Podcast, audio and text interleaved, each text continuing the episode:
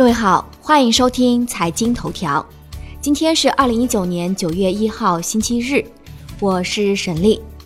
首先来看宏观方面，国家统计局公布，二零一九年八月中国制造业采购经理指数 PMI 为百分之四十九点五，比上月小幅回落零点二个百分点。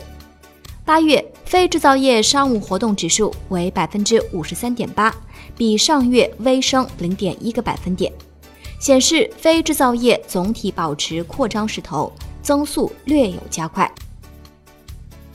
据经济观察报报道，新一轮首批中央生态环境督查风暴已经结束，在二十天的时间里，生态环境部接连通报了十六起环境违法典型案例，其中不乏央企下属企业。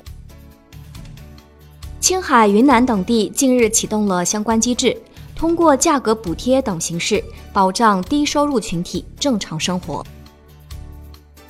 国内股市方面，证监会近日发布了关于不予同意恒安嘉兴北京科技股份公司首次公开发行股票注册的决定，这也是首例证监会不予通过的科创板注册企业。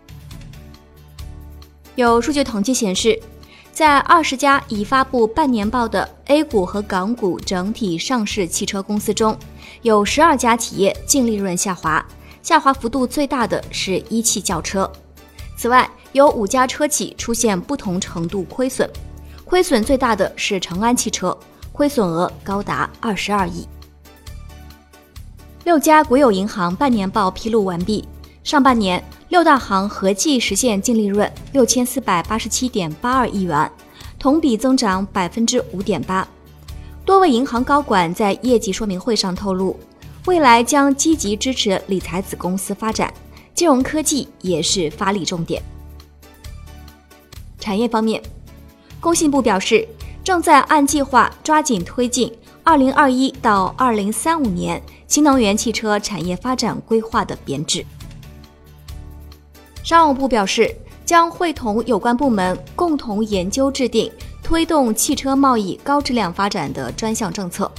该政策将是首个针对重点产业贸易高质量发展的专项政策。